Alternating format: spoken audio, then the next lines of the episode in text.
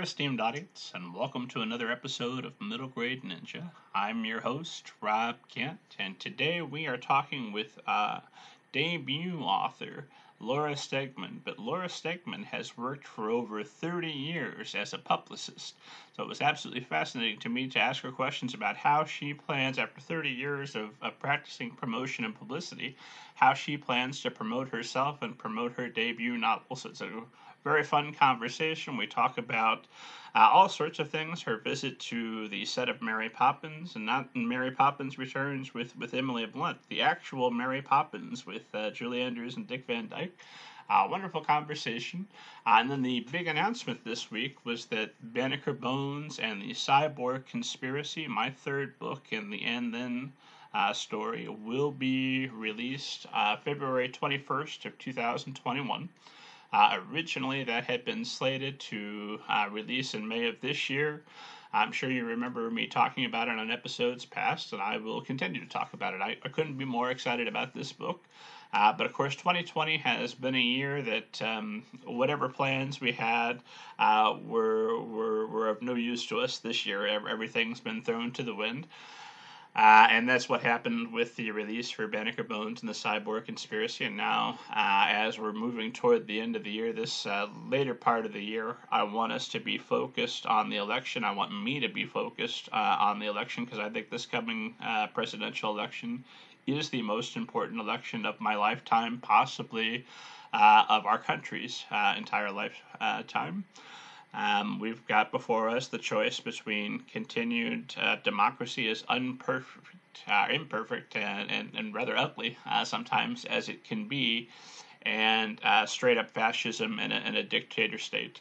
Uh, there's no question in my mind that we will not survive four more years of Donald Trump my ideal candidate, Elizabeth Warren, was not nominated. I think that that is uh, an absolute disgrace because uh, she would have been an incredible president. It makes me sad that we're not going to have that opportunity, but that's in the past. We got to get behind Joe Biden.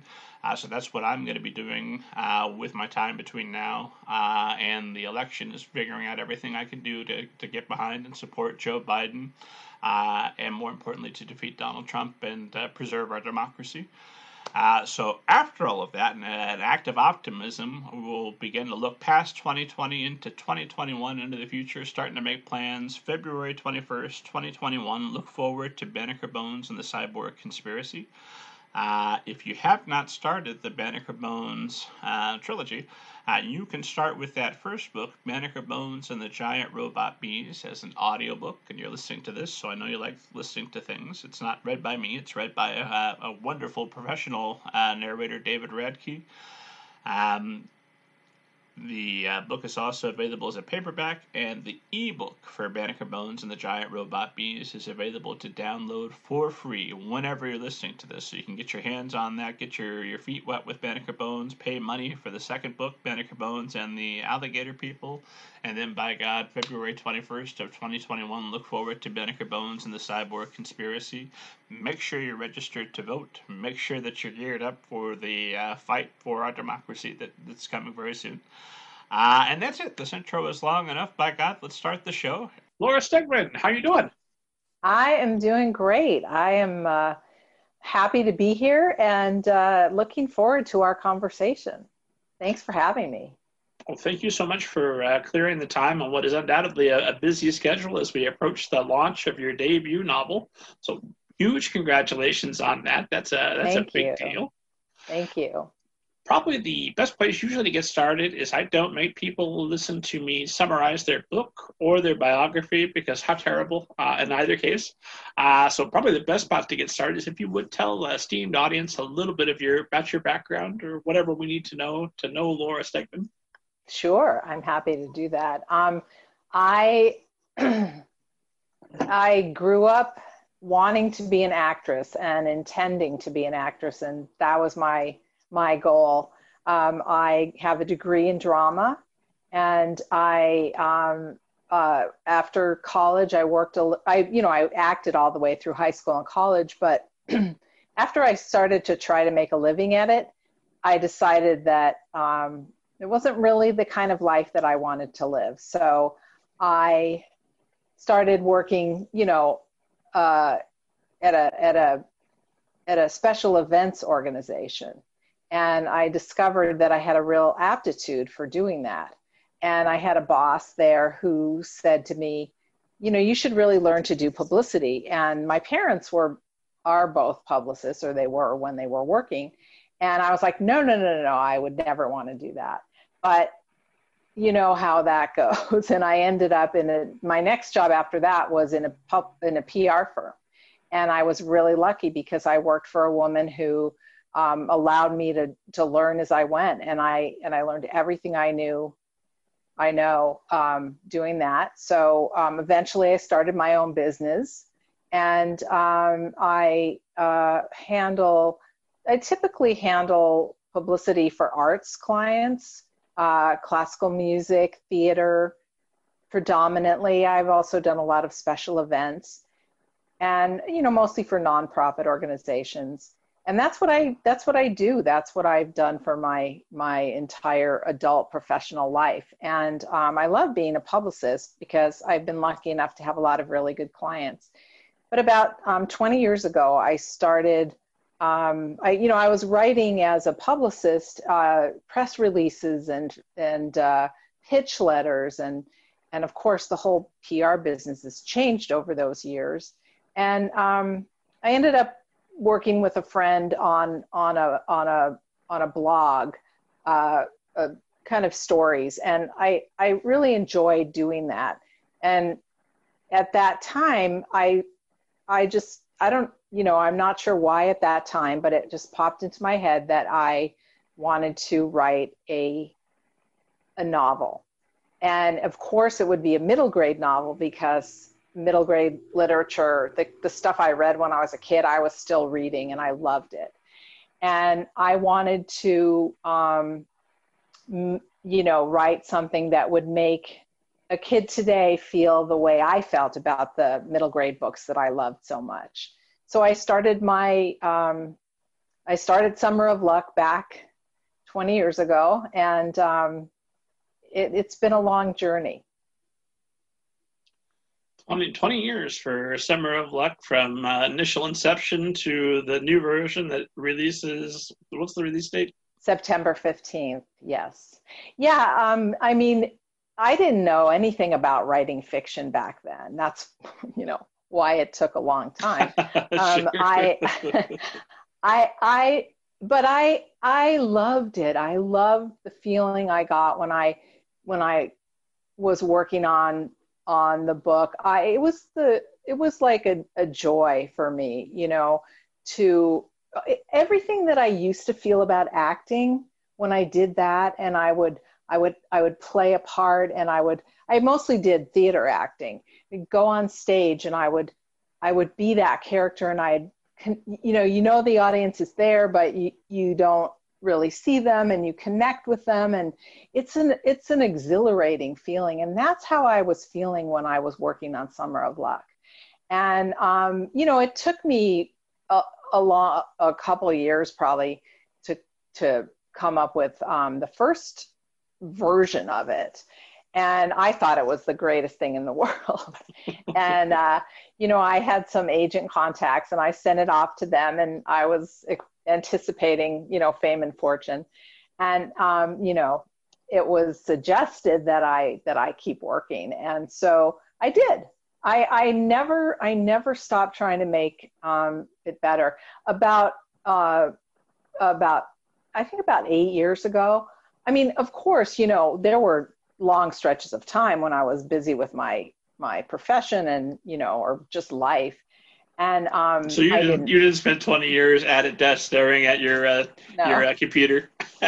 No no no. In fact the first few versions of summer of luck were written on uh, a yellow legal pad. So um uh anyway uh I, I connected. I, I, had a, a, a. I actually got.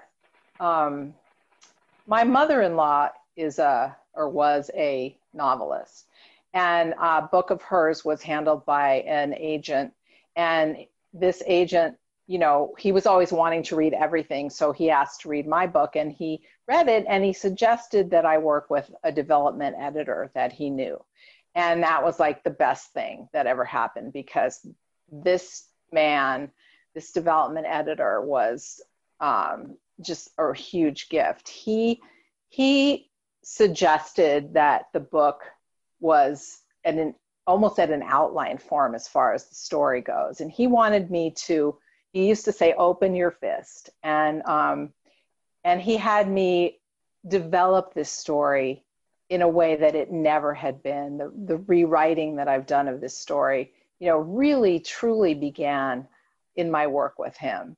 And um, and then a few years after that, and this was the biggest key of all, was uh, that I I hooked up with other writers and I connected with with people on in the writing community online, and I I started getting, you know, I, I entered every Twitter pitch contest and everything that I could to get feedback. And um, I got a lot of feedback. And, and after, oh, and I got critique partners and I got um, beta readers and, and I got feedback from agents because I was, I was querying at that time.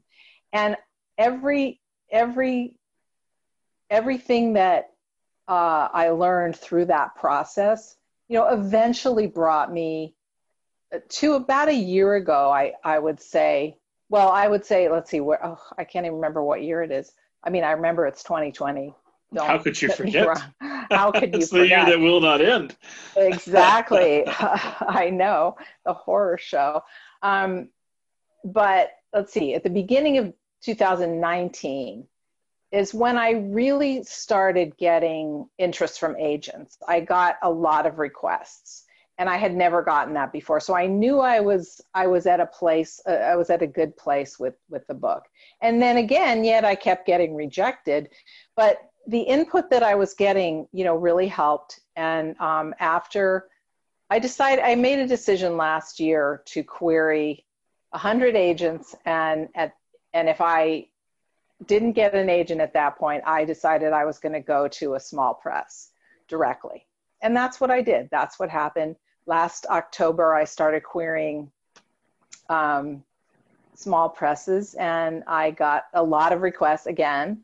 Uh, and I got one yes. And that was all I needed. And somebody who said Intense Publications, my publisher, who has just been wonderful, um, they said, we love this and you know that was I, and it was a yes so um, that's that's really my journey to publication i mean in in in like three minutes right yeah we might we might go back and pick through a little bit of that sure absolutely because there yeah i mean there's a lot more to it but that's kind of the the treetop story Oh, it's a it's a good story with a happy ending because here you are. You've got your debut launch after 20 years. You you stuck with it. You persevered, uh, and now uh, because you're on the Middle Grade Ninja podcast, I can only assume that great fame and fortune awaits you. So this is just wonderful.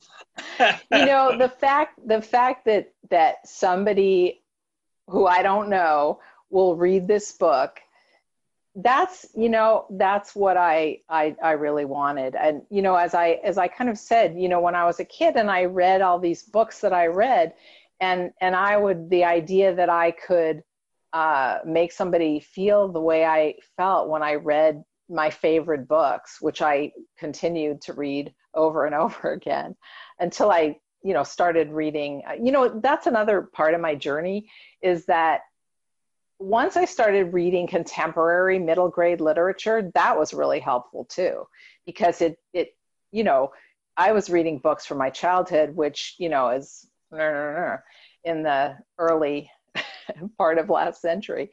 Uh, not really, but um, she said 2005, esteemed audience. That uh, that's what I heard.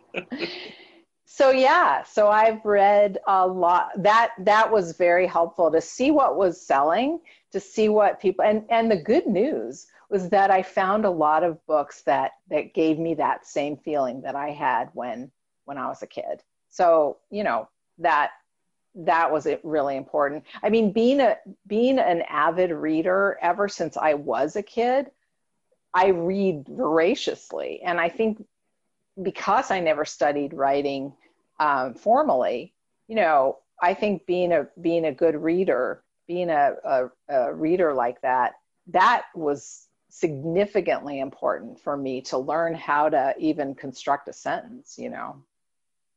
Sure, give me a voracious reader, almost over an MFA student, and hmm. uh, we'll be in good shape. Although there tends to be a lot of overlap between MFA students and voracious readers. Um, what uh, what what books did you read in childhood, and then when you came back to contemporary middle grade, what were what were some standouts that may have influenced you in your writing?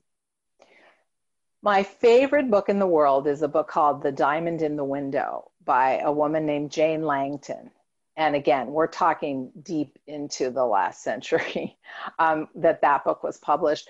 But the interesting thing about it is that um, when I read that book, no one ever, no one else ever um, that I knew ever read it. I just found it in the library, and it had this gorgeous cover. You know, library books, those smooth, um, not the plastic cover, but the I don't know what they are, but I love library books with those kind of covers. And it was about two kids, and one of them was a, a there was a sister and brother, and they um, were trying to save their house from from the bank. And it's a fantasy story, just like Summer of Luck. And the the girl in the book, she um, she was always embarrassed that she had freckles, and I was always embarrassed that I had that I had freckles and I have freckles. And I was shocked that anybody else would be in a book, you know, and have the same thing. And part of the story is that she learns to to um, accept herself just like she is, with freckles and all. And that meant so much to me, and I never forgot that story. And I I have read it over and over again. It's it's a wonderful book. Again, from from its time. Um, so that was one of my favorites. And um, wait, I was going to make a point about that, uh, but I forgot. So I'll just. That sounds like a book about learning to accept yourself would be pivotal uh, for the writer that is to eventually go on to uh, pen uh, Summer of Luck, which right, right. Spoil that, site spoiler is point. maybe about learning to accept yourself. yeah, I mean that that was my point. I just sometimes lose track. Um, but um, you asked me what my favorite books were, so that was that was the number one. And then I also loved uh, Beverly Cleary, and there was one Beverly Cleary book in particular called Ellen Tebbits, which was also about a girl who who you know had a dark secret that her mother made her wear long underwear, and she used to hide in the closet at her ballet school so no one else would see her, and then it turned out that this other girl's mother made her wear long underwear and she hid in the closet too and they become friends. And that you know just this kind of sense of of of um you know real kid feelings and real kid problems. Like i never i had to read books really to to and you know and movies and things like that. I mean i really i had a good childhood essentially but I I never developed a sense of accepting myself really for many many years until I was an adult, and and reading those books made it possible at least for me to know that it was possible to to to love yourself just like you were instead of always trying to be you know maybe what my mom wanted me to be or my dad something like that. So um, and then then the other set of books that were my favorite as a kid were the all of a kind family books which were a series of books about a jewish family growing up on the up on the lower east side in the early part of the 1900s and um, it was a really wonderful family story with um, just a lot of sentimental you know happy endings. Um, i love happy endings so um, that so, is surprising to hear since Summer of Luck ends so devastatingly. No, I'm not teasing. oh my God, really? Okay, so um, uh, today I, I have three favorites that I've read in the past couple years. The first one is called The Miraculous by Jess Redman, and it's about a little boy who has a tragedy in his family and he he just learns to believe in miracles again. I mean, you know, happy endings are relative sometimes, you know. I mean, it doesn't mean that everything turns out okay. It just means you figure out how to do life and, and be okay no matter what's going on. So that book just really touched me. I, I love books that make me cry. Um, I also loved a book called A Patron Saint for Junior Bridesmaid, for a patron saint for junior bridesmaids by Shelley Tougas. And um, that book is about a girl who is um, a, a, a, Catholic, a very, you know, practices her Catholic faith, faith very strongly, and she's going to be a junior bridesmaid in her cousin's wedding. And she continues, she keeps praying for solutions for her life problems. And um, she ends up learning about tolerance and, and um, compassion for others. She had an incident with a bully that she kind of regrets during the story. And anyway, um, again, it's the kind of happy ending that you know, the bully didn't stop being a bully. The bully, you know, she just kind of learns compassion for for a kid that was having the problems that this other kid was having. So that was a great. Um, I love that book too, and um, I'm blanking on on a third one, but that's enough of me talking about all the books I love. I, you, I you know, assure I, you, esteemed audience can't get enough of great book recommendations. I'm sure they've all got books uh, at the, the side of their bed table like I do that are just stacked up uh, with a with a promise of one day. But by God, if you if you make a good case for a book, there's always room for one more on that stack. Yeah, I'm reading a book right now called The Metropolitans um, it's a, I haven't finished it yet, but I love it very much. I forgot who the the author is, embarrassingly enough. Um, uh, and it's about four kids on the day that um, the Japanese bombed Pearl, Pearl Harbor. But it's a fantasy, and it it's it's like a time bending book, and it takes place at the Metropolitan Museum of Art in New York. And I love New York, so I it you know there's a lot of references to the city that are that are lots of fun to read and it's very well written so i'm really enjoying that. So kind of tracing your your your journey just a little bit because i'm i'm fascinated by actors because i had uh, at one point for like oh maybe all of a year uh, i thought i'll be an actor and then i realized how much work was involved and um, how much you had to have a tougher skin than i had uh, and i couldn't sing there were a lot of a lot of factors in, in, in, my deciding that it was better to focus on something else. Um, but I had friends who have have gone on, and some of them have had some success.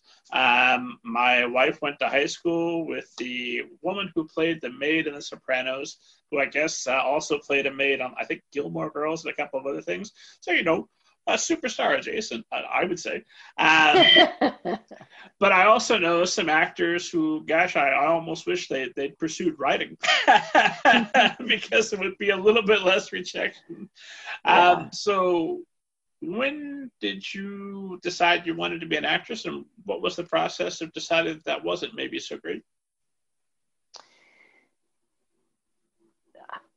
My dad was a publicist in the movie business. And um, I just love the idea of being a child actor. I mean, not that that had anything to do with his job, but he, you know, he used to bring my sister and me into um, the studio and take us on sets. And it was just so glamorous, you know, the idea of, of all this happening. And, um, any movie sets that uh, esteemed audience might might recognize? Depends on how old they are.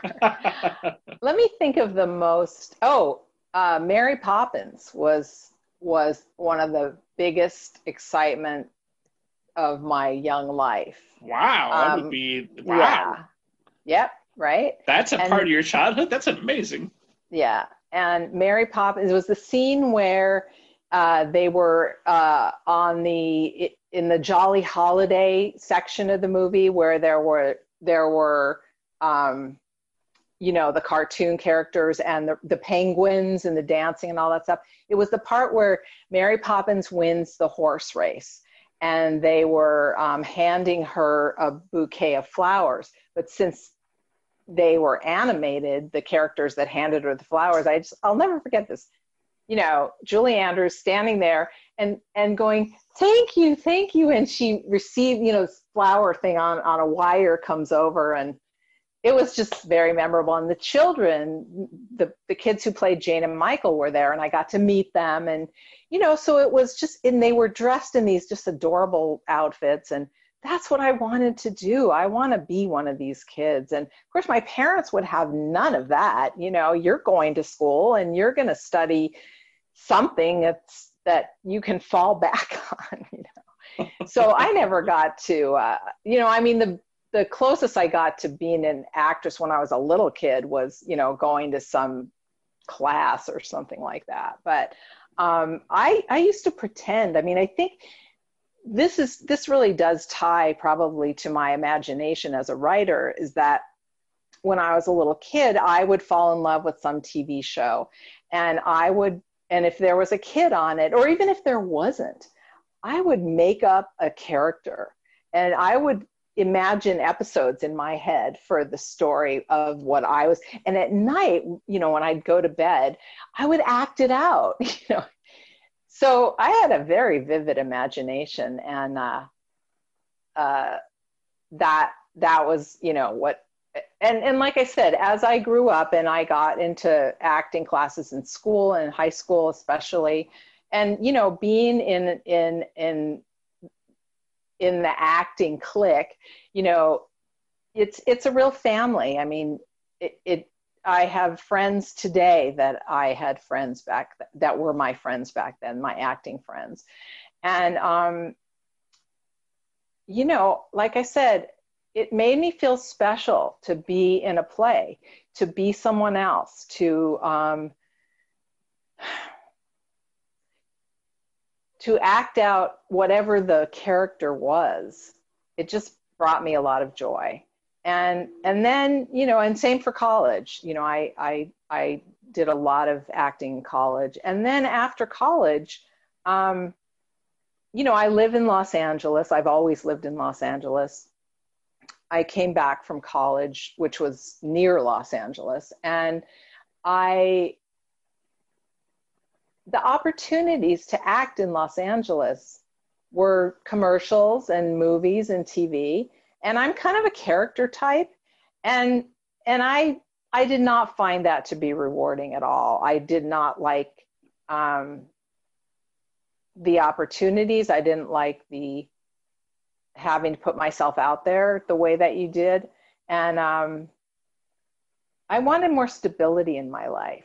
I found that that the life of an actor wasn't as wasn't as uh, much as it the glamour of it you know i mean when i was faced with the reality of it there's really not a lot of glamour it's hard work and um, i wasn't i wanted stability in, at that point in my life this was this was like in my 20s as i said so um, i i got a job in an office and i i I found that that was the stability that I was looking for. You know, I knew where I was going every morning.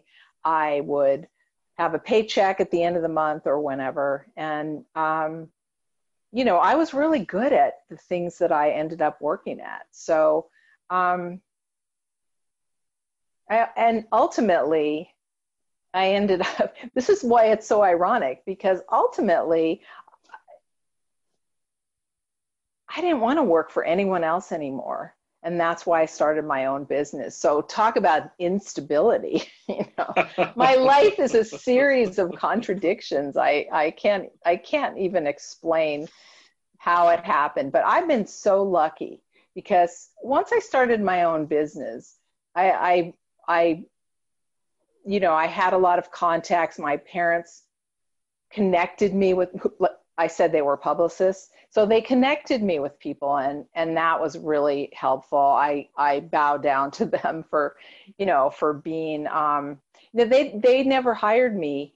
They couldn't afford to do that. Which was like the best gift they could ever give me because I had to do it on my own. But they helped a lot. And then one client would lead to another. And, you know, here we are some 30 years later. And, um, you know, that's what I, what I still do. And, and, uh, and I, I liked, again, another contradiction. I like being behind the scenes. I didn't like putting myself out there. And when I, when I one of the reasons I wanted to have an agent so badly was for, for my writing was because I thought, well, if, if I have an agent, then someone else really thinks I'm good enough to publish this book, and then I can put myself out there. But I talked to a friend of mine because she was really urging me to to just somehow get this book into into you know get this book published, whatever it was going to take. And and i just kept going no no no you don't understand. I can't i can't put myself out there. And she said to me she asked me one day why not? And i had to think about it for a minute. And i i realized that there was no good reason that i couldn't do that. And as it turns out i'm i'm loving talking about my book.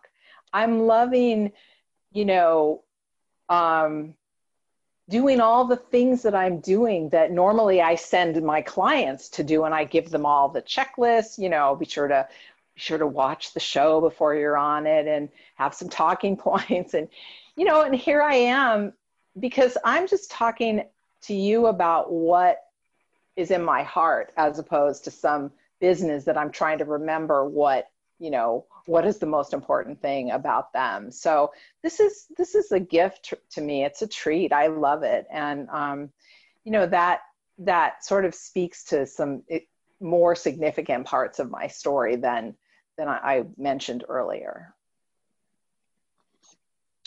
there are so many good follow up questions. One, I want to make a promise to esteemed audience uh, that we will talk more about publicity. It's not lost on me that we have a publicist with a debut novel, and by God, we will talk about it. uh, but I want to I want to dive into the novel. But before we leave acting behind, I do wonder um, what uh, skills from your time as an actress have you brought with you and have translated into writing? Because I'm, I'm of the opinion that every writer should do at least a little bit of acting, but I'll let you elucidate why. Yeah, I mean that that's definitely the case. I tend to be very visual about uh, you know what I'm writing. Um, I I I know exactly what the kids in my book look like. I know what the setting looks like, um, and I uh, when I'm writing, it it it helps me to envision what is going on inside them, just the way that I would if I was preparing for an acting role. Like, what's the gut feeling of this person at any given moment? And and that from those places the words come out and sometimes i can't necessarily think of the, the right words or the words that end up being on the page but i so i just write down you know she feels sick or she feels thrilled or whatever you know whatever it is. I can't really think of anything right now but um you know or she's scared or you know she's pissed off. Like like when i was writing summer of luck there was a lot about um one of the characters, the girl character that that I relate to a lot in, in, in childhood. And and I just used to remember how how it felt when this would happen or that would happen. And then, you know, I would I would bring myself back to that that moment and and again like like I was building a character to act. And um so that's one of the important ways that's really helped me. Another thing is you know, what are they doing when they're sitting there talking? You know, are they scratching their head? Are they um, studying their nails? you know, I mean, you you need to refer to that stuff a lot if you're going to avoid saying he sh- said, she said, you know, that kind of thing. And um, so, so or or facial expressions. You know, are are they going like you know? It's easier to go than to write down what that looks like you know so i have to start someplace and i do it i do it based on a lot of um, of things I learned, you know, when when I was acting. Gotcha. And you said you, you keep track of what everybody looks like, what your setting is, all of that stuff. Do you keep a journal of just notes to accompany the story, or do you just keep it all up in your head for 20 years? Or how, well, how mean, do you keep track of it? Summer of Luck evolved over time, remember. So that that's a I I do make notes, but I'm not one of those writers that lays everything out.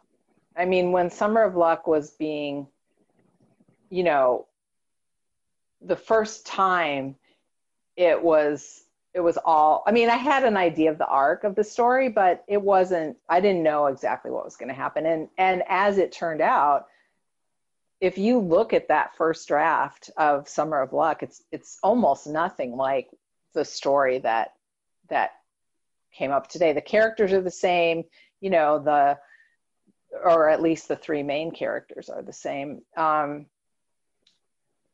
and the the idea of you know these kids learning to believe in themselves that's the same but other than that you know it's it's all very different and um, the uh, I forgot the question. so just talking about how you're how you're keeping track going. of the uh, characters and everything else.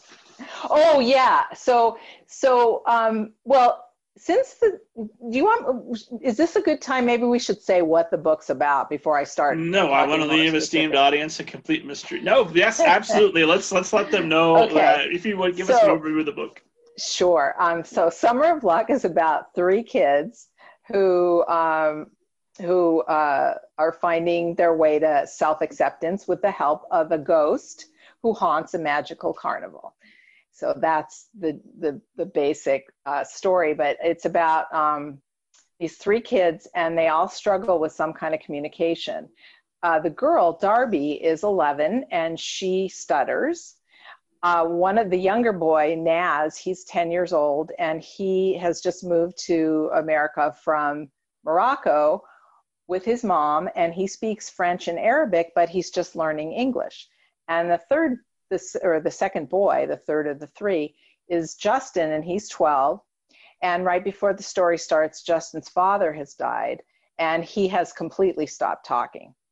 So the three of them meet at summer camp, and the second that they, the three of them are in one place at one time, they start hearing this calliope music, like from a carousel and all of a sudden they can hear each other's thoughts and so they're able to communicate telepathically like that which you know is convenient for it solves their kids communication problems nicely yes. yeah and and ultimately you know they they are able to communicate other otherwise but it's a it's a part of the story that they're able to continue to do that through the story and they they they have no idea where this music is or why this music is doing this. So they they sneak over to this uh, abandoned warehouse next to their camp, and they sneak into the uh, to the warehouse, and it's a big, beautiful, bright carnival, um, old fashioned carnival with old fashioned rides and old fashioned, it, you know, uh, games and and everything like that. And they they meet this ghost who is is used to be the owner, and the, his name is Leroy Usher Carnival King, and that's the L period U period C period K period in the title. Um, and he asks them for their help in um, reconciling his estranged adult children. And in return, he promises that he will help them find their voices and so it, it is through uh, his carnival rides, his magical carnival rides, that he takes them on these adventures and they learn through what he teaches them. And as they learn themselves you know how to find their exactly how to find their voices. And that means different things to different kids but that's um, that's the gist of the story.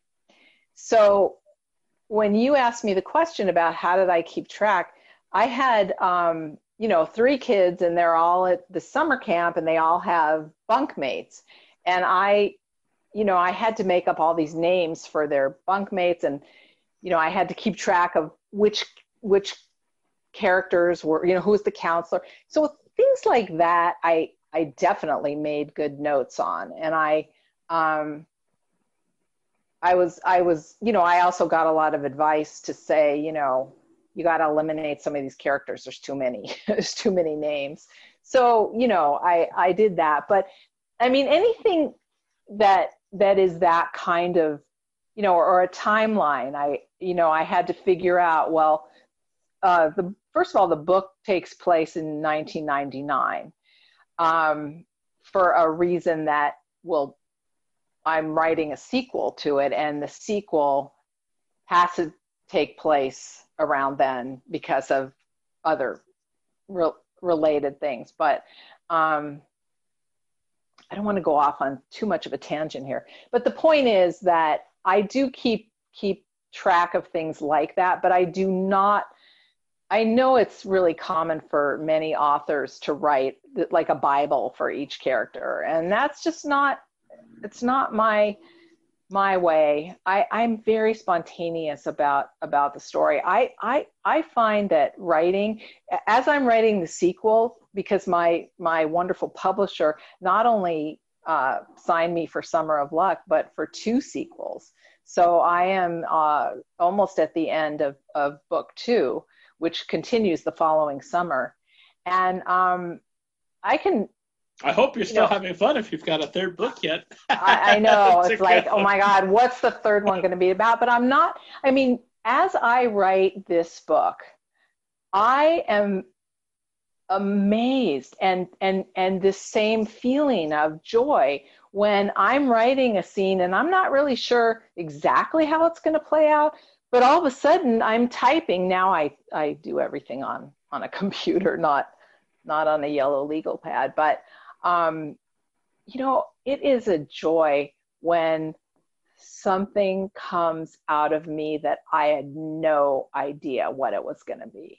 And that's what I love about writing. That's why why being um, a novelist, it's not something I'm, you know, I don't expect necessarily. Uh, oops, sorry, I kicked at the camera. Um, you know, I don't know what's going to happen with it. I hope people read it. I hope they love it. And um, but it it needed to come out, so that's why I that's why I do it. That's why I get a lot of joy out of it. So, are you kind of more? I, I feel like every author is somewhere on that uh, spectrum between pantser and plotter, and I'm assuming you're a little bit closer to pantser than than plotter. Do Absolutely. you do any kind of plotting?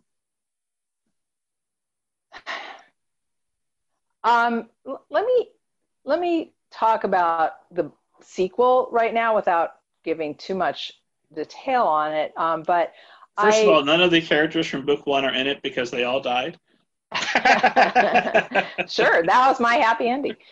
Um, actually, well, book one.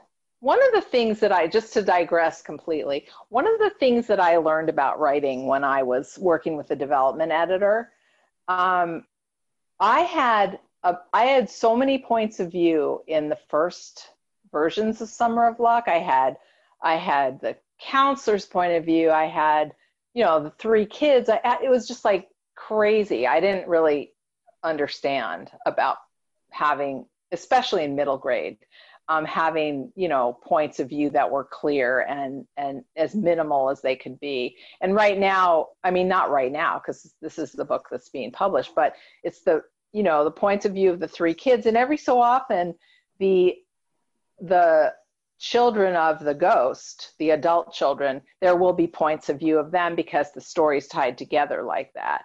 But um you know there's no counselor's point of view. There's no camp director's point of view. There's no wife of the of the older son's point of view. I mean i had this scene in my first draft where you know this this woman was at a society luncheon. And the idea of that scene was to show why she was pushing her husband to uh, to sell the the warehouse where the carnival is you know where she didn't she, it was a motivation thing completely unnecessary you know? But it just took me th- th- this is the kind of thing that happened as i've uh, been on this writer's journey you know? I've just i've learned what what belongs and what doesn't. And you know i didn't i kind of uh I don't regret taking that scene out, but there's a number of other scenes that as I continued to make the book better and better, it they didn't advance the story at all. There was a scene where uh, the kids play tug of war, and it was a lot of fun. There was a scene where they play a baseball game, totally fun, but nothing happened that needed to be there, and so I had to axe those scenes. So um, always painful. Do you just delete them, or do you keep them someplace oh, where you can maybe I eventually them. repurpose them? Don't worry, everything I've ever cut is in, is in, a, is in a file. I haven't looked at that file in a very long time, but um, so so for you know for that book, like I said, it was a very long process. Uh, for this book, you know, I'm really I'm technically on my first draft, although since my deadline um, you know is is sooner than 20 years i i have to um, you know increase my speed and i have to polish a little as i go. Um, but uh, i knew at the beginning of this book i i had an idea of why i wanted to write summer of luck 2 which is called ready or not. And um, i decided it was going to be from the point of view of Justin, the older boy. And I decided that there were a lot of things that are happening in our world today, our country, that were really bothering me. And I wanted to write a story about a kid who not who wasn't experiencing that kind of thing. But how do you, you know, how does a kid learn to um, be okay when a lot of things aren't okay. I mean, and COVID 19 just popped up to help me along with that because that's another kind of, you know, very challenging situation in so many ways. And um, so I knew that's what I wanted to write about, but I really, I didn't exactly know how the story was going to play out. But I just started writing, and here I am, probably like two or three chapters from the end. I know what's going to happen now but I I haven't written the a very pivotal chapter at the end, and I'm not sure how it's gonna how it's gonna play out. I just know sort of that it's gonna play out, and I'll find out when I get there. You don't have notes. It's just let's find out what happens today. I hope it's great. No, no, I, I have it all. I have it. I have it written out in the sense of like, you know, Justin does this and he talks to this and you know and then this happens and I have all these different um, things that the characters could say. I have all that written written out, but I'm not going to use all of that. So how that ends up becoming a, a chapter, um, you know, it, that remains to be seen. It, it it will. That's how I've always written, and and it it just and and you know the other thing is that especially in writing this book on a deadline you know i i wrote this whole scene um, and i knew what i wanted to happen but i just couldn't i couldn't express it. I couldn't think of the i mean the words about what was happening were all on the paper but not in in the way you want your book to be written. And i just was so stuck and i was like i'd say to my husband every night i i can't write. It turns out i can't write. And i you know i'm not good at this and i'll never get and he would say just keep going. And i would and the next night i would have my scene. So that happened enough that i've essentially learned to trust the process you know just go edit something else if it's not coming out or you know um, read read a book or whatever and um, that that's kind of how I write. It, it may I, I, don't know if there's probably many other writers that are like that, but maybe not. I I've definitely heard. Um, I've listened to a lot of interviews with writers, and I've heard everything. You know, from from kind of like seat of the pants to plotters. You know, who who are very detailed. I've never taken a. a I've never you know gone to writing school, so I'm not really sure how that's taught, but I kind of like, um, I just like, it, it works for me. So I frequently make the joke, and esteemed audience, regular esteemed uh, audience members will have to forgive me because I've heard it before. Uh, but I always say that if I get two or three really successful authors in a row tell me they all do the same thing in the same way, then I'm done talking to authors. I'm just going to do what they're doing, and that's it. Hasn't happened yet. Uh, we'll we'll we'll see where we get there. Somewhere out there is somebody that writes every night in a coffin, uh, and it's, it's perfect for their process. And I haven't talked to them yet, but I'm sure that when they explain it to me, it'll make perfect sense for how their uh, how their brain works. So when, I, I, have uh, a I have a theory. Um, because I've heard enough. I, I heard an interview. In fact, it's one that you did with an author who said she wrote her, her book in three months or something like that, three to six months. And and that woman has a gift. That woman has the writer's gift. My sister has the writer's gift. My sister's a, a, a novelist as well, um, and she teaches creative writing. She's she writes incredible short stories. I am half. She's t- ten times the writer that I will ever be. She's a born so shout writer. Out to your sister. What is her name? Mark? And her name is Susan Segal, and uh, her book is called Aria, like the opera thing, Aria. And um, so check it out. And um, she also writes short stories, so you can find those by Googling her, I'm sure. Um, so, but I'm the kind of writer that it's it's not it doesn't come naturally. It takes a lot uh, to come up with the kinds of things that that end up being my final version of something. So, you know, I I think we all have to compensate for what what our our given level of talent is and if if if that works for me then then I'm fine with that, you know.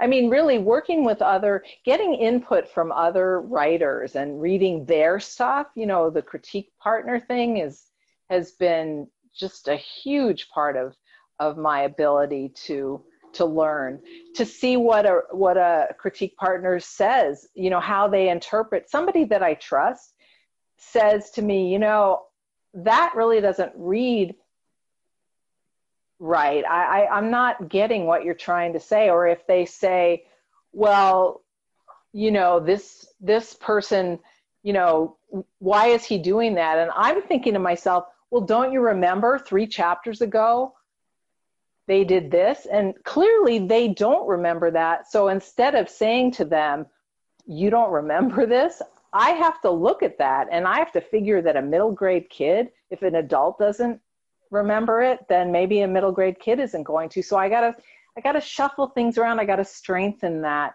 I have to listen and i have to um, not just think everything I write is like golden because, you know, sometimes I think that and then three weeks later I'm reading it and I'm like, oh my God, this this doesn't work at all. And I have to rewrite it. So that's just part of the process.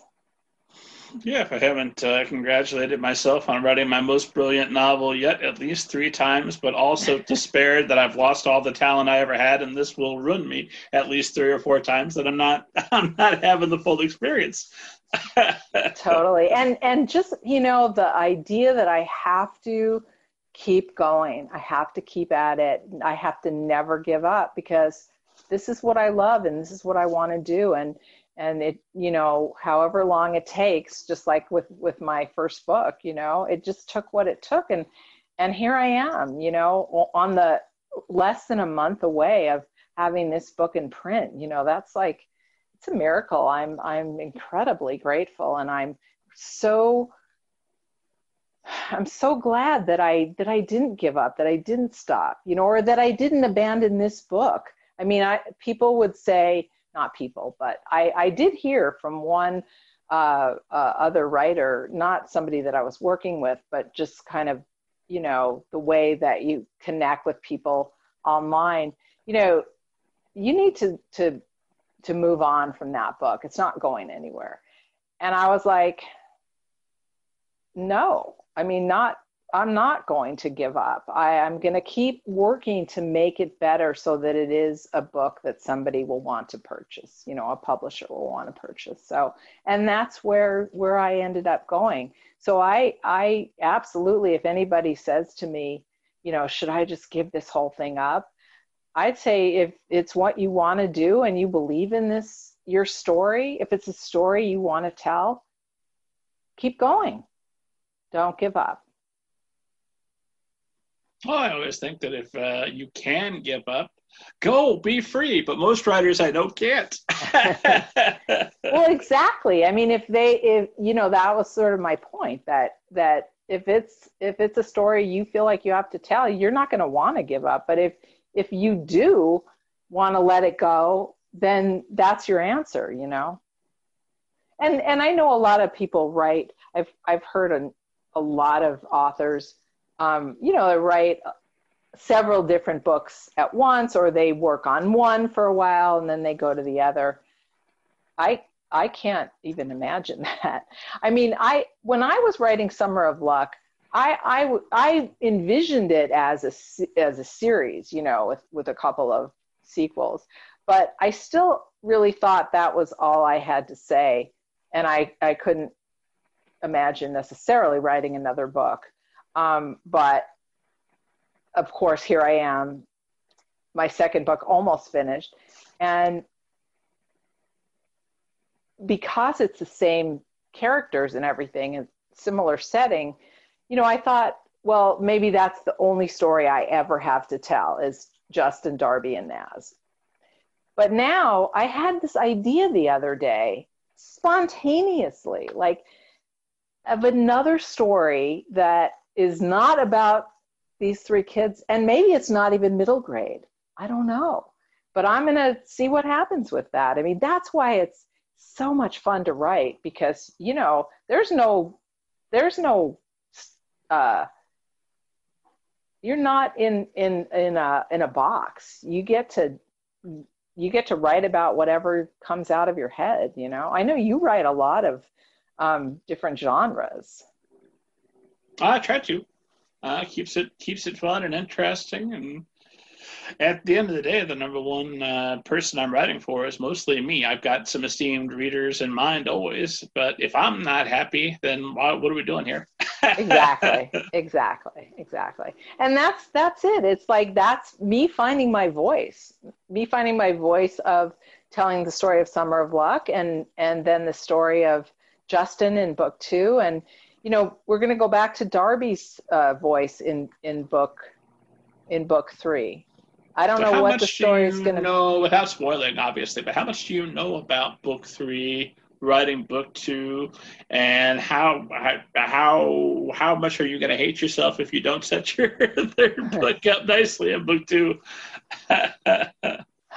um, the idea, the vision that I have for book three is that this whole well I, I i'm not going to say this until i finish book two but but it's going to be a whole other story and it's not going to take place at camp and it's not going to have much of justin and naz in it. It's going to be a, a darby story. Oh, so you've got pretty wide freedom then going into book three. Yeah. I, I, I have no idea what direction it's going to take but i'll find out like i said. Having just written the the third of the Banneker's, I, I, I had the experience of hitting past me. I why didn't you set me up better? Now I have to do extra setup here to cap this off.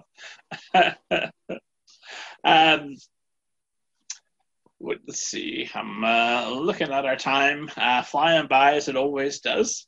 Um, quick pivot, and then we'll, we'll we'll make good on my my promise, and we'll talk about your your promotion plan uh, for Summer of Luck. Uh, but before we do that, Laura Stegman, have you ever seen a flying saucer and or a ghost?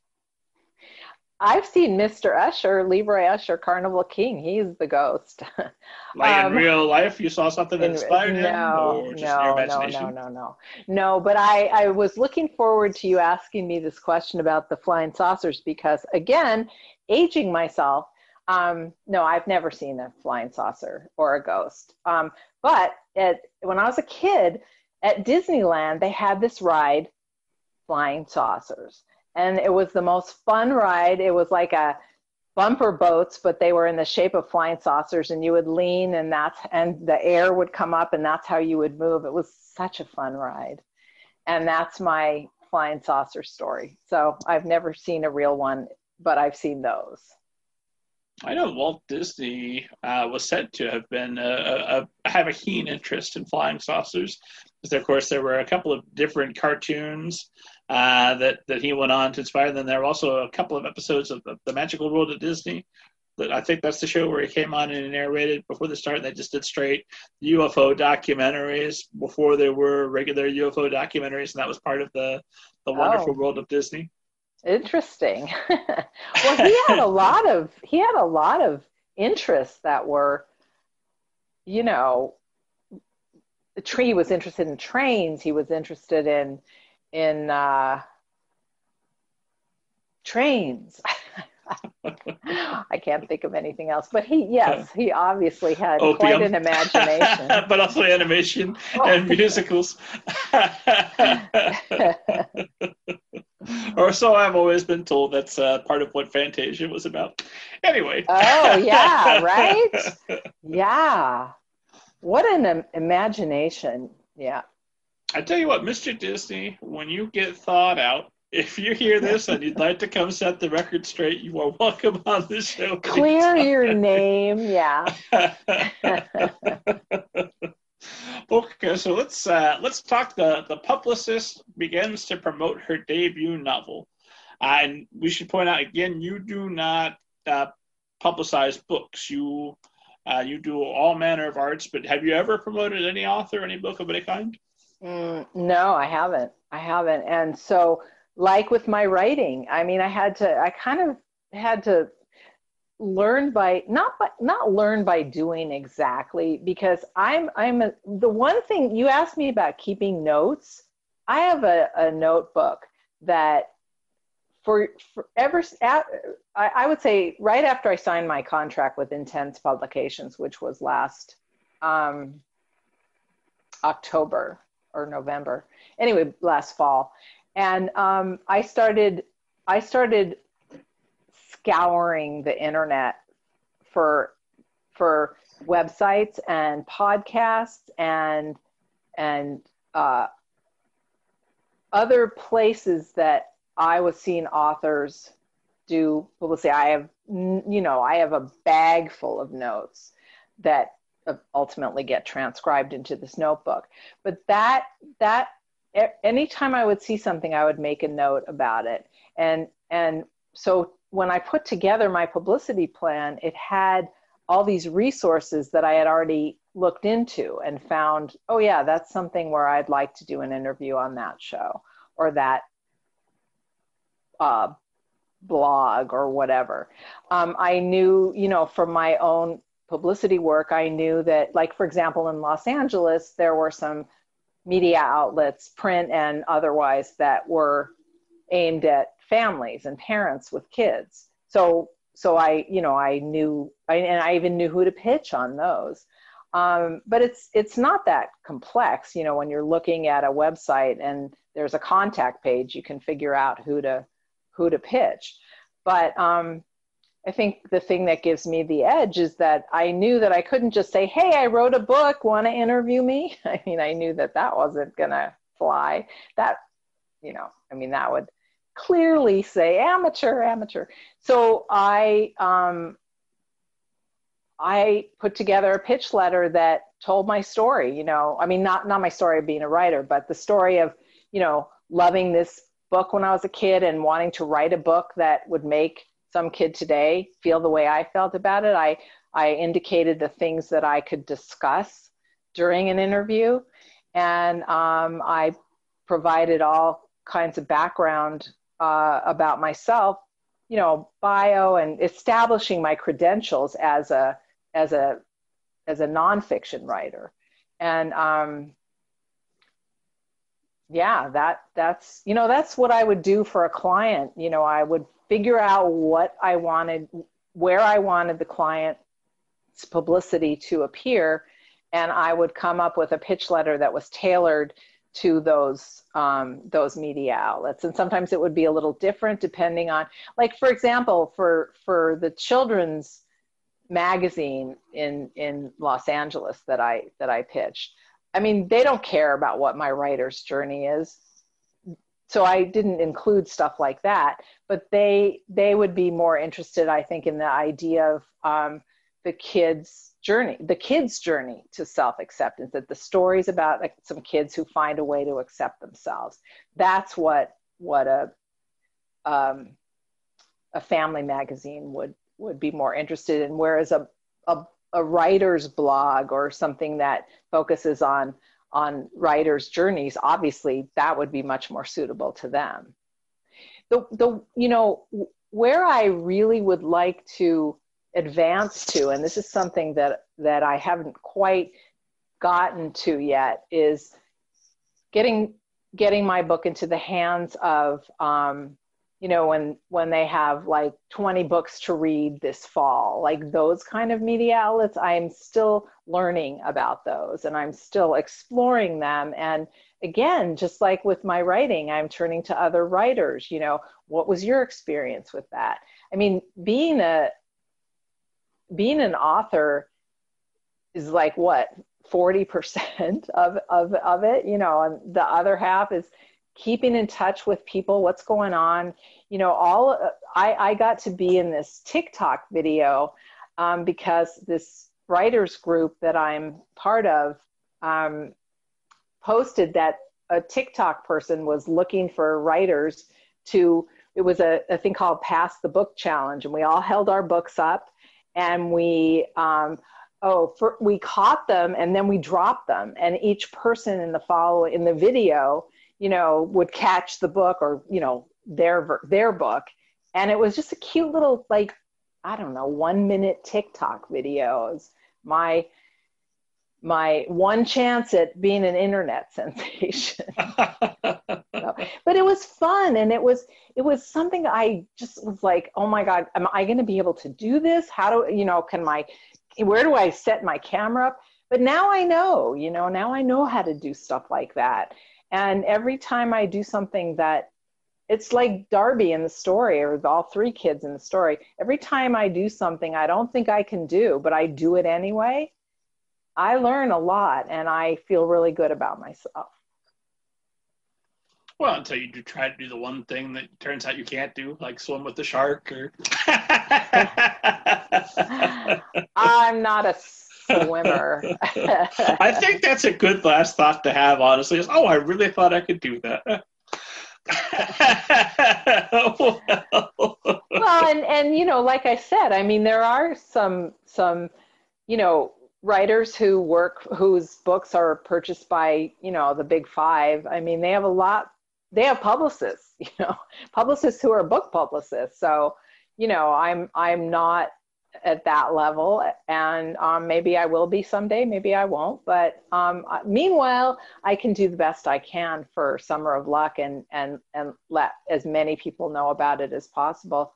Putting myself out there like i said on the on Instagram, on Twitter, on Facebook, you know, all that stuff. Not my comfort zone, but but I'm, you know, I'm getting I'm I'm getting uh I'm doing it to the extent that I am comfortable with it. You're uh, being very humble, uh, which I appreciate. But let me assure esteemed audience, as somebody who receives a fair amount of information from various book uh, publicists, uh, I found Laura's package to be uh, extraordinarily uh, insightful, and obviously it, it, worked. I said, "Yes, absolutely. Let's let's let's let's talk."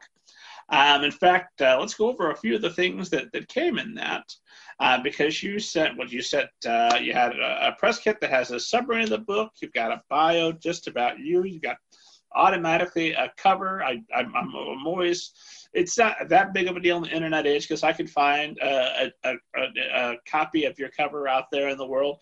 But it's always like, hey, let me, let, would you promote me on your blog, Mr. Ninja?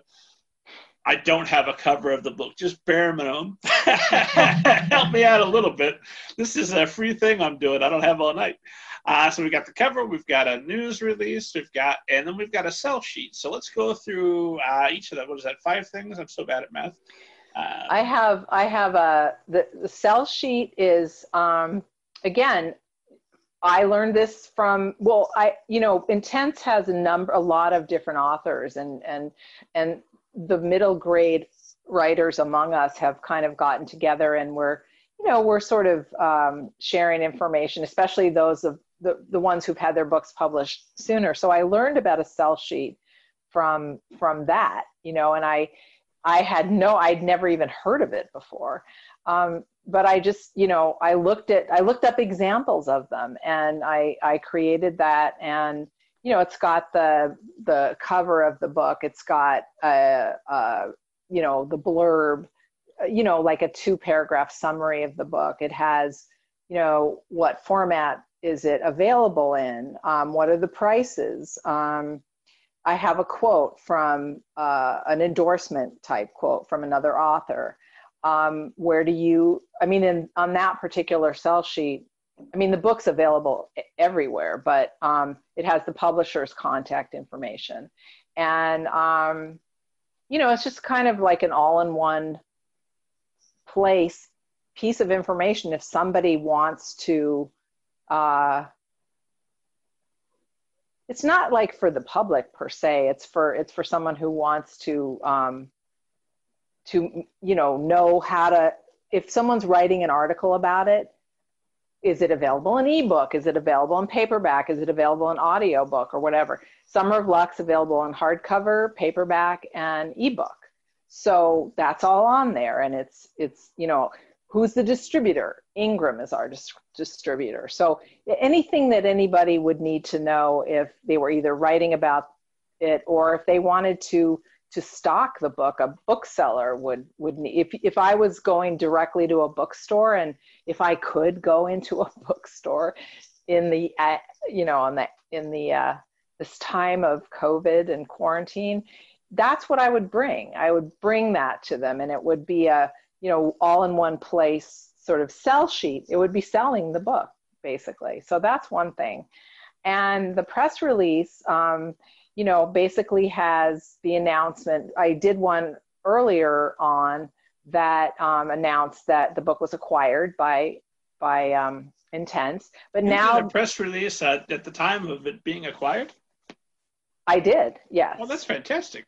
Yeah, and now the one that is in the press kit is that it's available for pre-order when it, when it went up for pre-order um, and it is available. I mean, you know, if someone's reading this six months into the future, you know, you can get it pretty much anywhere. But and you can right now too. But um, I have a, a I made a connection with a bookstore, my local independent bookstore, and they're doing this pre-order where when I I'll have a launch party through them on their Zoom account, and um, when people order after the launch party, I'll go in and sign all the books, and they'll send you can have the book personalized however you want it through that bookstore. It's called Children's Book World, just as an aside.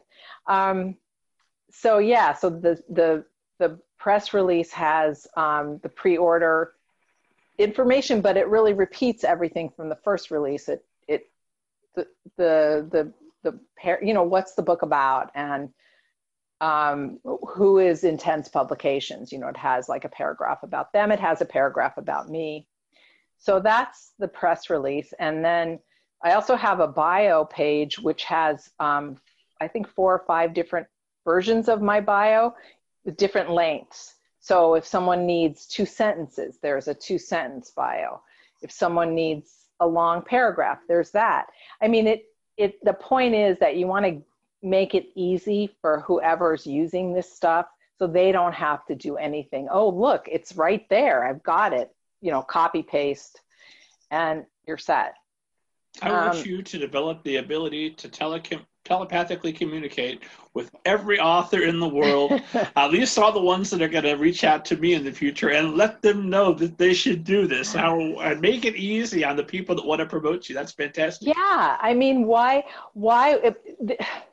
This is like rule number one of being a pub, a good publicist. Make it easy for the journalists. Give them all the information that they need. Don't make them have to. I mean, their job is to write a story or to interview you, you know, whatever, just make it easy and make it all of it. And more, it's this because of this background where more is is is enough more is what you want that's why the first 12 versions of summer of luck had way more in it than you know than could stay because that was my training you know but um, trying to think of what else. You know, then as you say, there's an image, a high resolution image of the cover, and um, then there's a couple of photos of uh, of of me, and the photo credit, which is also really important. And they're also in a you know they're like variations in size. So if someone needs a web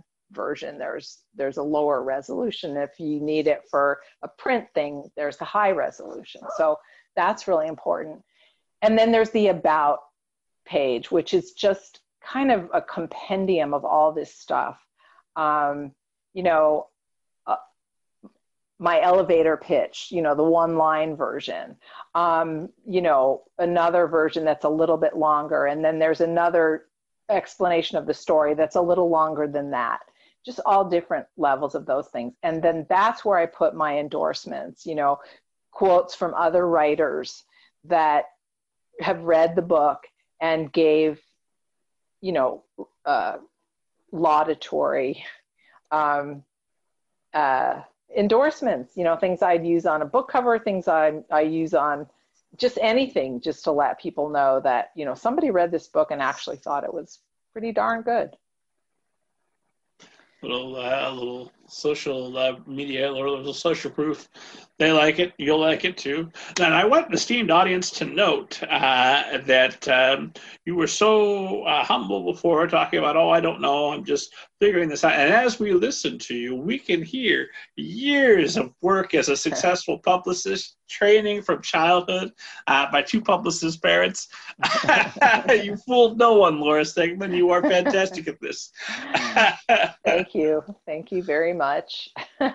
so, uh, just out of curiosity, because you know, we talk a lot of, uh, on this show about queries to agents, queries to publishers, but we don't talk a whole lot about queries to media outlets. Um, so you put together this package. I assume you sent it just to me and said if I could get on Middle Grade Ninja, that's all the publicity I would I would ever need. But on, in case I'm mistaken, there, uh, how many? Uh, how do you have an idea? Just ballpark how many um, uh, pitches you sent out?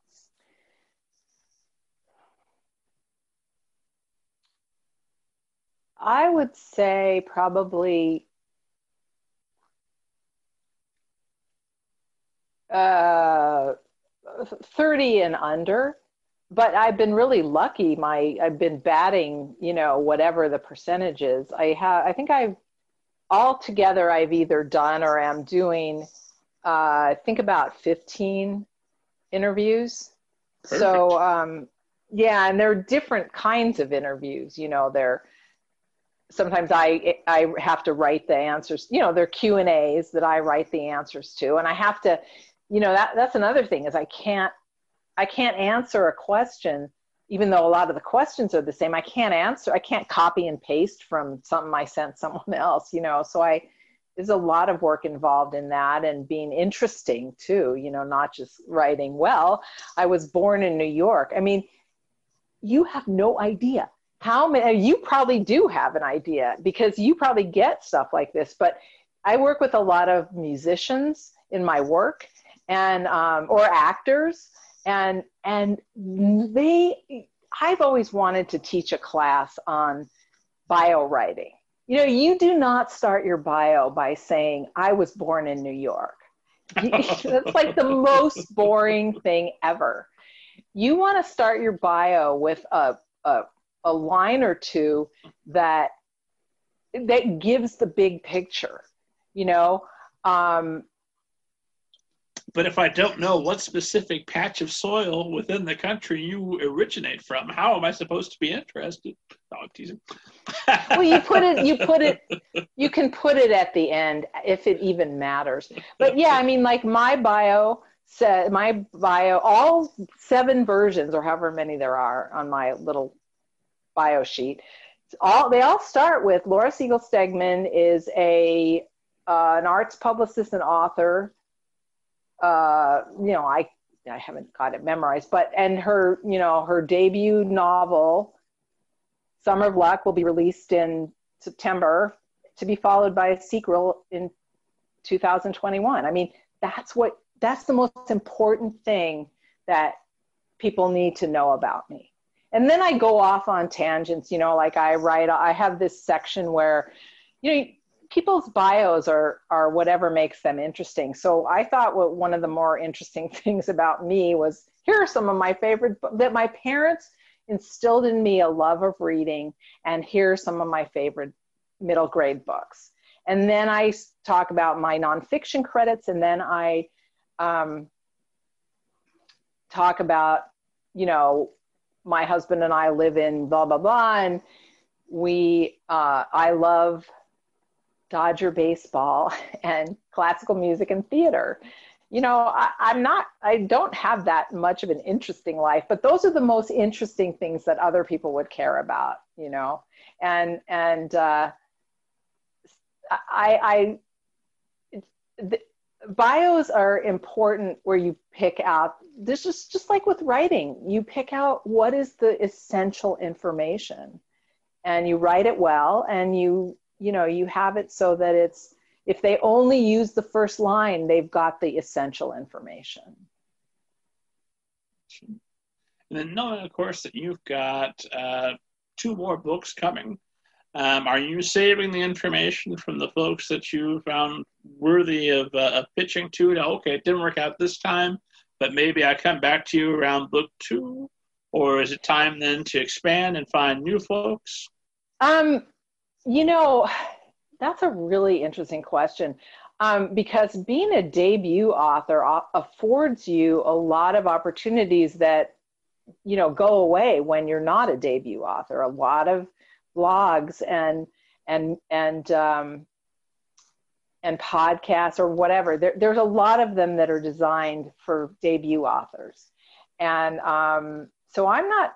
I, what I'm hoping to learn between now and then, because the second book's not coming out till October of next year, is how to pitch myself to to media outlets that I haven't pitched yet, that I don't I don't know how to pitch yet. I have to find out, you know, some of those like 20 best middle grade books to keep your eye on, you know, that kind of thing.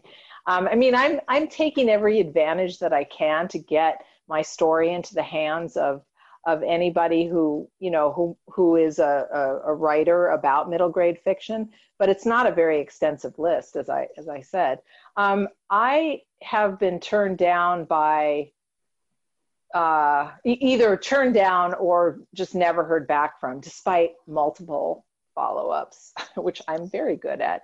Um, as you know. I do. Um, uh, i i would definitely attempt to go back to some of them. One of them that I pitched that I was dying to get an interview on um, or a review, uh, I just saw on their website they decided they're not, they're gonna, you have to pay for it now. And I'm like, okay. Oh cross that one out. I mean, people think you have to pay for publicity. Don't do it. Don't do not do it. Um, that's marketing. That's what marketing and advertising are. Don't do it for publicity. You don't have to. I have never charged an author, but and this has never come up, but an, an author wanted to offer me money. That would be swell, please. well, and you you put a lot of time in it. Yeah, I mean, it's it's yeah, but that again, that's that's a you know, the thing about publicity, which is now called earned media. That's mm. like the to the 2020 or 2018 or who knows when they thought that up. The jargon is just, I just laugh. Um, but um, earned media has um, value over advertising because earned media is what they're saying about you, and advertising is what you're saying about yourself. So it's kind of obvious why earned media is so valuable. And and again, if you're paying for it, you know that's advertising. And I should assure esteemed audience that just joking. I would never charge authors. I wouldn't feel good about myself or the uh, the the uh, conversations that we're having. Um, so okay, so um, I it was curious. You you sit down, you make out your publicity plan, you're starting to act on it, and then uh, COVID nineteen comes along and throws uh, to the, the wind all of our plans for for the year. How did that alter your publicity, and how does that alter writing and and, and publicizing going forward for you? Well, actually, I really feel like it's come to my advantage because um, I love sitting here in this chair with my little camera looking at me and looking at you. And I don't have to, like, I'm not, uh, there's a certain comfort level of, of being uh, you know, the sort of one-on-one that we're doing. I mean, that would have existed, COVID or not. But sure.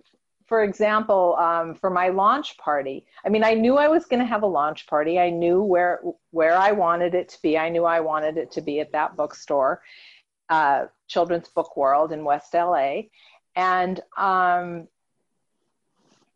but I was really nervous about having people fill the room. And i knew my friends would come you know so there would be people there. And standing up and you know it's like maybe i should get a podium so i can grab on. I mean this is from a former actress right? It's it, it's such a contradiction. Um, and the idea of now being able to do all this stuff that i'm doing on the internet you know is just it's it works really well for my my comfort level. You know ultimately i would like to um, go visit a school and talk to kids about my book but i'm not ready for that yet. I'm doing all this sort of preparation right now by by you know getting much more comfortable talking about about myself. Because a publicist is just that's like the golden rule. You do not talk about yourself. You're not in front of the camera. If someone wants to take your picture, you politely decline. It's about the client. You want the client to be there. So, being the client, me now being the client, I'm the client. I got to be front and center. And COVID has given me a chance to um, practice and do these things. You know, all the Zoom meetings for work that I do, you know, it's like I look, you know, you can sort of see, you know, make sure you have a nice background or whatever. Um, how do how does that shirt that I'm wearing read on camera? Maybe not so much, you know, whatever. You know, you you just get to to do it. So and and in addition even though I know this is n- many authors who had bookstore book signings and all this stuff, you know, they wouldn't agree with me. I didn't have any book bookstore signings set up at the time of COVID. Um, so they had to cancel things. They had things all over the country. I feel for them, you know, but but um, I don't know. I I just think it's been um, it's opened up a lot of new opportunities. Authors are doing, you know, they're getting, I have a launch, uh, you know, I have a second launch party with three other authors and a moderator that we're doing on Zoom. I'll probably be doing an interview on Instagram, you know, Instagram Live. And um, I've just been able to reach out to places that and and like that tiktok video you know that I, I don't know. I just i think that that people are being super creative with covid and and reaching out to people that in a way that that they probably like like the second launch party that I'm doing with one of the authors is in Pennsylvania, another one's in uh, Texas, another one's in wherever North Carolina or something like that. You know, I wouldn't have even known them really, except for this debut group that I'm part of, this online de- debut group, that might have existed. But all these opportunities, you know, where bookstores are are inviting authors to come and do Zoom talks or or Facebook talks or Instagram talks or whatever, those opportunities wouldn't have existed because the bookstores wouldn't have had to do that. But you know, they're hurting a lot. So they're trying to sell books and and you know, authors are savvy authors are taking advantage of of those opportunities so it's it's it's comfortable for me the idea of doing it um, this way and and i know i'll eventually get comfortable enough to attempt some kind of a book signing. I i'm always afraid like what if no one shows up? That's like my biggest fear. So I can personally, I've, I've done a very busy book signing, and I've done the nobody's there except my mom book signing, literally my mom. Um, and uh, you, you survive it. You, you, pick yourself up, you dust yourself off, you say, "Well, I've got that experience. I, I have that anecdote if it ever comes up." And you know, you know. Has anyone has anyone ever written a novel about about being an author? And uh, probably, I just have never heard of it. There are so many books in the world. I'm sure. I'm sure. I, I don't mean I don't mean how to books. I mean just like you know an author who I'm sure. I, in fact, I William Goldman. I think I feel like he wrote a book about about that. So sounds like it. Well, this has been an absolute pleasure. I'm uh, watching our time, and I know that we're we're over. so I appreciate okay. you being so generous with you with your time. I, I, am having a wonderful time. Thank you so much for having me. My uh, last question is uh, always some variation. Um, this is especially interesting since I'm talking to you at, at, the debut stage. So we'll have to we'll have to meet up down the down the road a bit, uh, and I'll ask you this again and see if it's changed. Um, but if you could go back 20 years ago to you starting off on your journey with the Summer of Luck or anywhere in your, your writing career, if you could go back and give yourself some advice that would be would have been useful to you, made easier your path, and might do the same for everyone listening, what would you go back and tell yourself? That, that's a really good question because I definitely have the answer. Um, it took me 16 years to connect with other writers. I don't know what kept me back from doing that earlier. I have a friend, Kitty Felde, very good friend of mine. She's going to be, she's also a middle grade author. She does the podcast for kids, um, the book club podcast for kids. She told me early on, get in a critique group, find other writers. And I'm like, no, I'm doing this myself. And that did not serve me at all. It just kept me, you know, 20 years because it was really, like I said, about um, maybe three or four years ago that I finally started doing that. That's what I would tell myself. Connect with other writers, get as much input as you can from anybody who's willing to give it. You'll know when you're you don't need it anymore. That's how I knew that I was I not not from critique partners. I always need critique partners. I always need beta readers, but I don't need um, you know to go on on writers forums anymore and post my first chapter. I don't need to do that anymore because I, uh, for Summer of Luck, I had, I, I noticed that I was starting to get advice to change things that I knew didn't need to be changed anymore.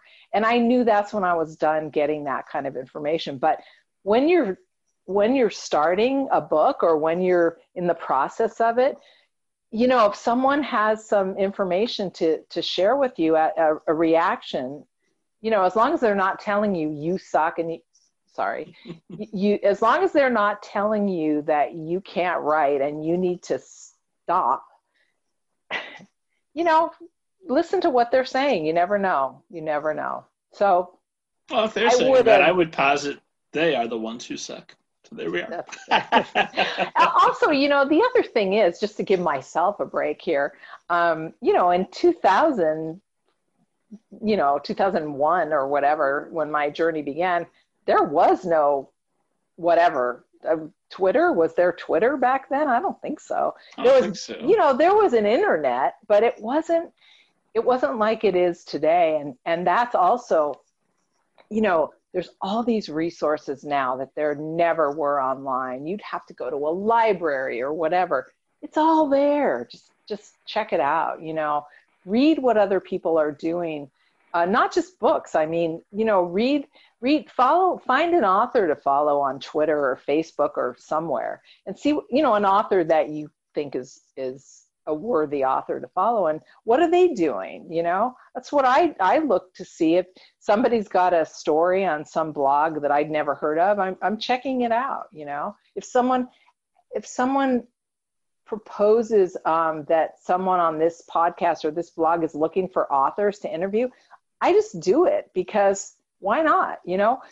Down the road i'm sure i will be a little more um, uh, I won't I won't be able to give as much time as some of the the Q and A's take.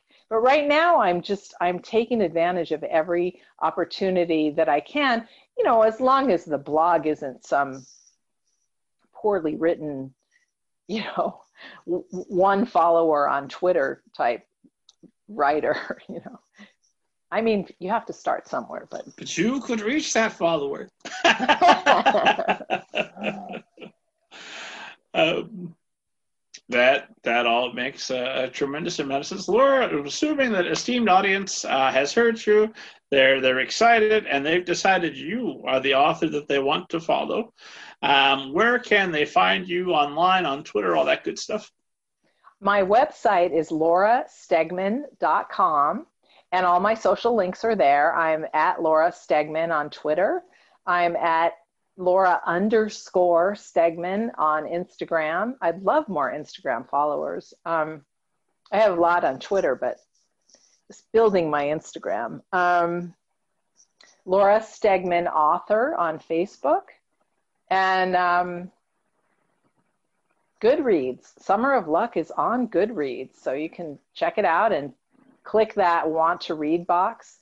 And the Summer of Luck, of course, as we talked about, is available anywhere books are sold Amazon, Barnes and Noble, Indie, IndieBound, Bookshop, and uh, uh, yeah, pretty much anywhere. As always, for more of this uh, this wonderful, riveting content you've just enjoyed, head to middlegradeninja.com. Uh, check out interviews with authors, literary agents, publishers, folks you'd be interested in. Download your free copy of Banneker Bones and the Giant Robot Bees. And as always, God willing, I'm alive, esteemed audience. I'll see you next week.